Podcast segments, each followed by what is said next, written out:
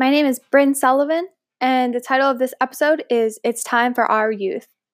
The struggles of the LGBTQ community are not something new. We hear reports about it in the news every day.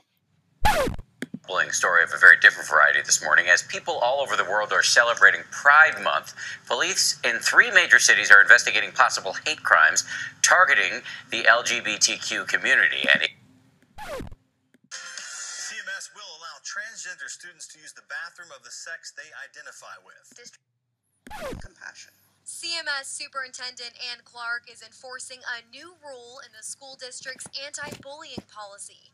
Her executive staff and principals spent hours training Monday on how to better address the needs of transgender students.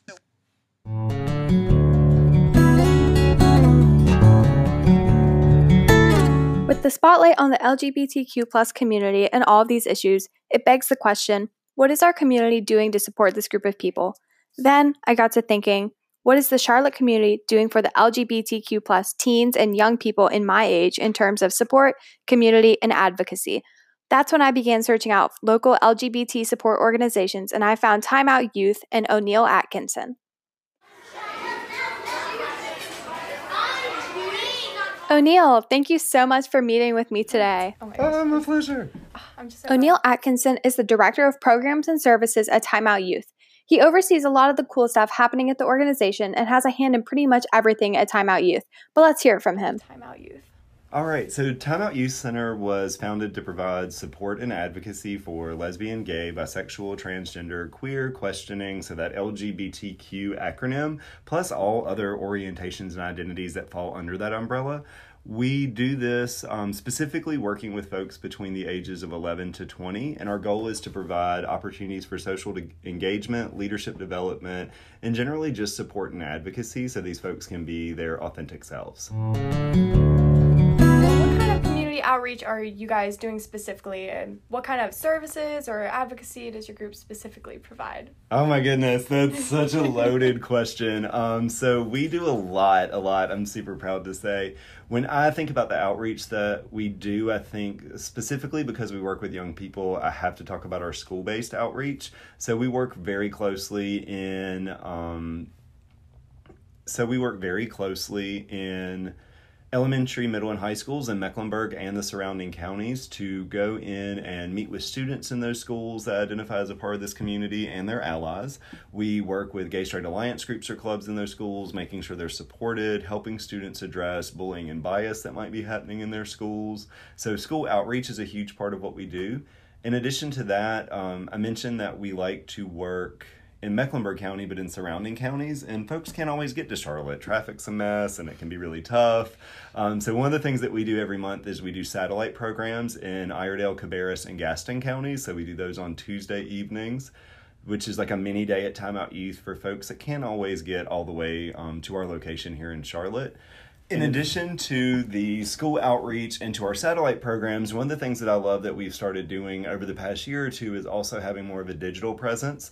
So, one of the things that we help facilitate is this awesome national program that just started this year called Q Chat Space. Um, you can learn more about that at qchatspace.org. And Q Chat Space is actually virtual discussion groups online for individuals that can't get to physical centers like ours maybe it's not safe for them to, um, but they can use their smartphone or computer, and there are scheduled 90 minute chats every day of the week that are facilitated by us or by other LGBTQ youth center staff all across the country. We've actually had people from like Paris and Germany show up in our Q chat spaces. So, um, in terms of outreach, we've actually begun to have a pretty wide reaching impact by being digital by doing that and then we also run out with it which is our genre fluid podcast that we run for LGBTQ young people. It's like a panel style discussion. So even if you can't get to a physical center, and maybe even if you're not comfortable chatting with other folks on Q Chat, you can kind of pop in your earbuds and you can listen to people like or you or like other LGBTQ youth talking about issues that are relevant and important to them. Um, God, we do so much more, but um, that's a lot of our outreach. And then one of the other things I think is really crucial to how we do outreach is we go and work with other organizations that serve young people, all the systems they navigate. So we talked about education, but there's also primary health care, mental health care, other youth serving orgs, housing services. And we try to go into those programs and provide education for the service providers on how they can be more culturally competent in working with people that identify as part of this community. So trying to change some of the systems that these young people have to navigate every day. I came here when like it was it was probably the worst point in my life. I was like going through like a really hard time with like my family, with my mom. I was like really, really depressed. Time Out Youth Center is the oldest LGBT center in North and South Carolina. Our center actually saves lives. We know from research if we didn't have a place like Timeout Youth, the suicide rates would increase tremendously. That's amazing. And kind of going off of that, how would you personally describe the current climate or attitude towards queer youth in Charlotte? It's a wild ride, I've got to say. I started here with the organization in 2013, but I've been doing kind of queer centered social work since about 2011. And when I first started, it definitely, the climate was rough. I mean, it did not feel very inclusive and welcoming. Um, and really, from like 2011 to 2015 or so, we really started to see a lot of momentum. We started seeing movement towards inclusion. Um, we started seeing organizations reaching out to us proactively as opposed to retroactively, which was really encouraging. We saw marriage equality in 2015. Um, you know, we saw um, our own city council try to pass um, um, a non discrimination ordinance that included all people.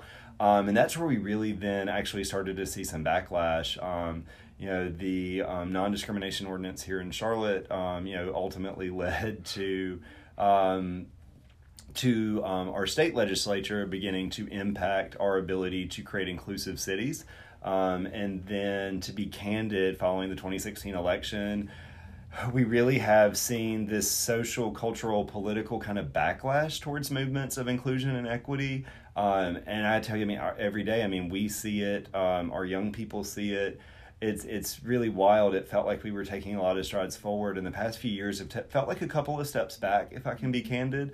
Um, but I still think ultimately we are moving towards a more inclusive and more affirming Charlotte um, and surrounding counties, but there's still a lot of work to be done. And you mentioned those challenges, so what kind of future needs or issues do you foresee the group um, providing advocacy and support for?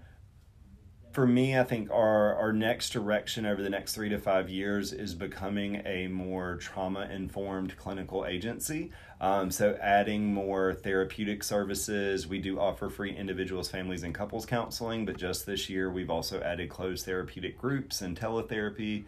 Um, our housing system is moving from just having a host home program to looking at doing transitional living spaces and scattered site housing. Um, so, really starting to ramp up um, our supportive services as it relates to housing, employment equity, um, and mental health care. We know that those are issues that you know disproportionately impact people in this community, particularly when their identities are invalidated or aggressed at you know a social or systemic level. And so, for us to continue to um, kind of really go towards a more clinical, therapeutic, and trauma informed space. If you are interested in learning more about Time Out Youth Center, please visit our website at timeoutyouth.org. Give us a call. Just come by our center. We're always happy to give tours and show people what we're doing. We're proud of what we're doing and we want you to know. Um, and since we're on a podcast, I would be remiss to not mention again that we do also have Out With It, which is our queer youth podcast that comes out about every month. It's a genre fluid model where we pull a panel of three or four amazing LGBTQ young people that we work with, and they go in on some amazing topics. So if you want to learn more, about all these language um, and labels and different identities, the difference between gender and orientation, or why pronouns matter, representation in the media, all kinds of stuff like that. Like that's what they go in on, and it's it's really powerful, and it's it's been a gift to get to help produce, and I just want more people to know about it. So check out our podcast.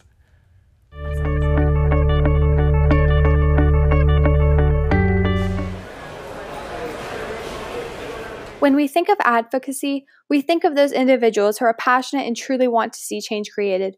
O'Neill and the folks at Time Out Youth truly embody that mentality and serve as an incredible resource to the LGBTQ youth in Charlotte. It's people like this that really serve to make the world a better place and give advocacy the power that it has in our society. Thank you for listening, and a special thank you to O'Neill Atkinson and the people at Time Out Youth for being so kind and welcoming to me. And don't forget to tune in to Out With It, Time Out Youth's very own podcast. Catch you later.